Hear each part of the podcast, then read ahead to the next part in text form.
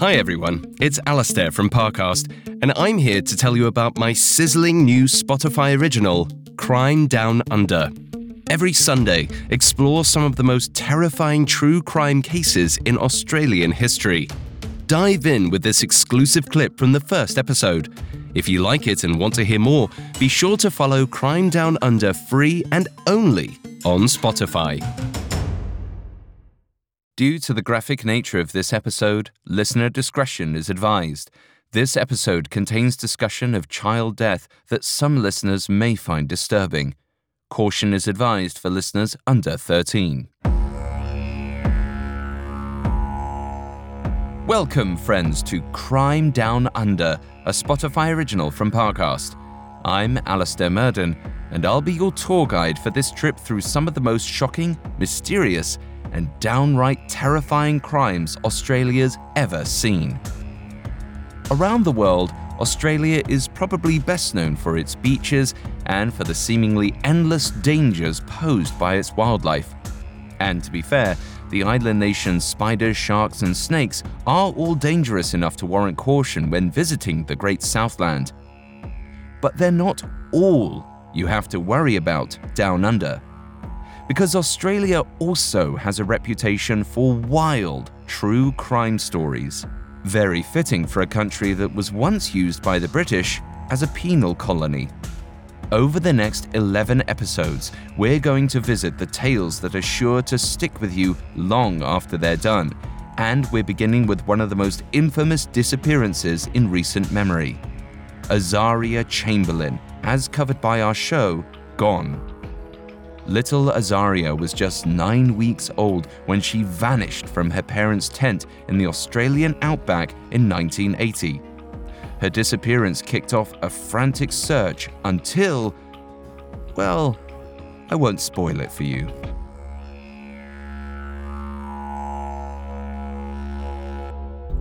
Azaria Chamberlain's short life began on June 11, 1980. Her father, Michael, was a preacher in the Seventh day Adventist Church. Her mother, Lindy, spent her days making wedding dresses and looking after her sons, six year old Aiden and four year old Reagan. The Chamberlains were devoutly religious. Though many Christians believed in the second coming of Christ, the Adventists thought his return was imminent. They lived their lives always ready to be transported to heaven. The Chamberlains were vegetarians and abstained from alcohol. They were well liked in their hometown of Mount Isa in Queensland, Northeast Australia. Azaria seemed destined to grow up with her peaceful, loving family, but her life was shorter than anyone expected. In August 1980, the Chamberlains went on vacation. They traveled over 800 miles west to Uluru, on the morning of August 17th, they hiked around the massive mountain. Michael took photographs, carefully documenting his family's vacation. He snapped a picture of Lindy holding two month Azaria up. The family climbed around the mountain, a task made difficult by the two rambunctious children and an infant. After their fun but exhausting day, the family settled in for the night. At the public campsite, they met another couple Sally and Greg Lowe, who'd brought along their year and a half old baby, Chantel. The two families immediately hit it off. When Michael served the sausages, the Lowes may not have been thrilled to discover that they were vegetarian. And as Greg sipped his beer, Lindy spoke up on what she saw as the wickedness of alcohol. But the slight scolding didn't derail the evening. The couples continued to talk about family, life, and the day's adventures. As the sun went down, the air got colder, and Lindy made sure Azaria was warm in her white jumpsuit and matching knit matinee jacket. Four year old Reagan went to bed before anybody else, but six year old Aiden stubbornly stayed awake, playing with his parents and chasing a mouse. Around 8 o'clock, Azaria fell asleep. Lindy and Aiden left the group to put her in the tent. Ten minutes later, they returned to the campfire. With two children asleep, the Chamberlains socialized with the Lowes while Aiden played nearby. A few minutes later, Sally Lowe heard a baby's cry. The wail came from the direction of the Chamberlains' tent. Concerned, Lindy got up to investigate. Her scream sent Michael rushing over. He ripped open the front flap to see Azaria's bed was empty. There was no sign of his baby. Michael tore out of the tent and saw his wife standing by the road leading out of the campsite. She didn't have Azaria in her arms. Michael's heart stopped when Lindy yelled at the top of her lungs, My God, my God, the dingo's got my baby. The campground erupted into chaos. Michael called for Greg Lowe. They ran in the direction Lindy said the dingo went, but total darkness lay beyond the light of the campfire. Neither man could see anything. They rushed back to the campsite for a flashlight. Sally ran to her car and rummaged around. She simply couldn't believe what was happening. Sally tore their supplies apart and finally found what Greg was looking for. Before he set off, he asked Sally to drive to the nearest police station, but it was no use. Sally shook and clutched her baby to her chest. She wasn't thinking clearly. By this point, the rumors had made the rounds, and every camper had heard what had happened. A pair of vacationers drove to the local police station, only five minutes from the campsite. The head of the station, Frank Morris, lived right next door. When he heard the reports, he hurried to the site to investigate. He was in such a rush, he didn't even put on his uniform. When he peeked inside the Chamberlain's tent, Morris saw mattresses and sleeping bags, the smallest of which sat in the corner on top of an old carpet. Morris swept his flashlight over the rug, illuminating dark stains, small flecks of blood. Outside the tent, Morris saw a trail of what looked like dingo tracks leading away into the blackness. Morris needed to search the area, but he didn't know enough about the wilds around Uluru. He called for the head ranger. He and the search teams needed all the help they could get to bring the child back alive. By this point, Azaria had been missing for nearly 30 minutes. Lindy and Michael were already losing hope. They believed in God, but they didn't know if it was His will for Azaria to survive. Michael feared that a hungry dingo would have killed the baby immediately. If she'd somehow survived the attack, she'd freeze to death in the cold.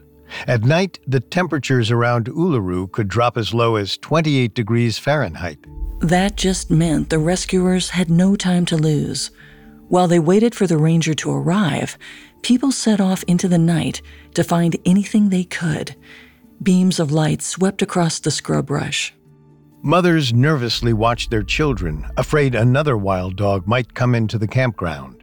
Amidst this activity, Sally Lowe tried to get six year old Aiden to sleep, but it was no use. Aiden wailed, The dingo has our bubby in his tummy. Sally shuddered to think about the cries she'd heard less than an hour before. She couldn't shake the feeling that she heard the child's death wail, and she could only imagine how much worse the tragedy was for the Chamberlains. When he finally arrived at roughly 8:30 p.m., Chief Ranger Derek Roff expected he'd have to comfort frantic parents. But he was surprised by the Chamberlain's strange sense of calm. Roff was prepared for hope, fury, or anguish, but instead, the couple seemed emotionally numb to the tragedy. As Roff interviewed them, the Chamberlains said they were reconciled to the fact that they'd never see their child alive again. But they still wanted to find their daughter's remains even if there wasn't much left to find. Around 9 p.m., Morris and Roff organized roughly 300 volunteers into a massive human chain. Armed with flashlights, they struck out across the grasslands. The baby wore all white, and they were confident they could spot her easily. But another searcher, separate from the chain, found the first real clue. Amateur tracker Murray Haby scoured the brush in the area that Lindy had first pointed at, where the dingo disappeared, and he spotted some dingo prints. After a few more minutes of searching, he went to Chief Ranger Roff to report his finding. Roff called Aboriginal wilderness expert Neva Minyintiri to verify the find. Minyintiri noticed something else a depression in the earth, roughly the size of a baby. The three concluded that the dingo must have set Azaria down to rest. Unfortunately, the tracks disappeared after the depression, and the trio couldn't find where the trail went. In fact, as the night wore on, there was no sign of the lost child. The Chamberlains were anxious for any word from the searchers. Even though they'd given up on finding Azaria alive, they wanted closure. But no one said anything. Around midnight, a local nurse named Bobby Downs approached the family to ask if they wanted to go to a motel rather than sleep in a blood splattered tent. Michael protested, saying they couldn't afford the room, but Bobby told him that nobody would make them pay for it. With that assurance, Lindy and Michael Chamberlain took Aiden and Reagan to the Uluru Motel. But the grieving parents found no rest and their sleepless night only got worse once the media heard their story. The following morning at 7:30 a.m., the Adelaide News got a tip from a source in Alice Springs, the closest town to Uluru. A child had gone missing. The news agency wasted no time tracking down the Chamberlains. Michael had just finished telling his parents the tragic news when the phone rang. It was the Adelaide News. They wanted to interview Michael and Lindy. The couple agreed. They wanted to honor Azaria by sharing her story. And maybe they could save other parents from similar grief by warning them of the dangers when camping with a small child. Shortly before 5 p.m., Michael and Lindy stood outside the hotel carrying their boys. A reporter, Jeff DeLuca, asked what had happened. Lindy recounted the events of the previous night. She said she saw a dingo leaving the tent, but she didn't see anything in its mouth. However, when she discovered Azaria's absence, she'd put two and two together. Michael followed up, noting the dingo had lingered around the campsite the night before. He supposed it had been stalking the family and waiting for its chance to strike. But even the horrible tragedy left his faith unshaken. He said, The loss of our baby is the will of God. DeLuca asked Michael to repeat the line. He couldn't believe what he'd heard. Michael reaffirmed what he said. The reporter was appalled. He couldn't imagine how anyone could be so calm and poised in the face of their baby's death. As DeLuca and his crew packed up their equipment, the story nagged at him. He'd never heard of a dingo grabbing a baby before, and Michael and Lindy's reaction felt off. Something didn't add up. Thanks for listening. Follow Crime Down Under to finish this episode and hear more. Catch a new episode every Sunday free and only on Spotify.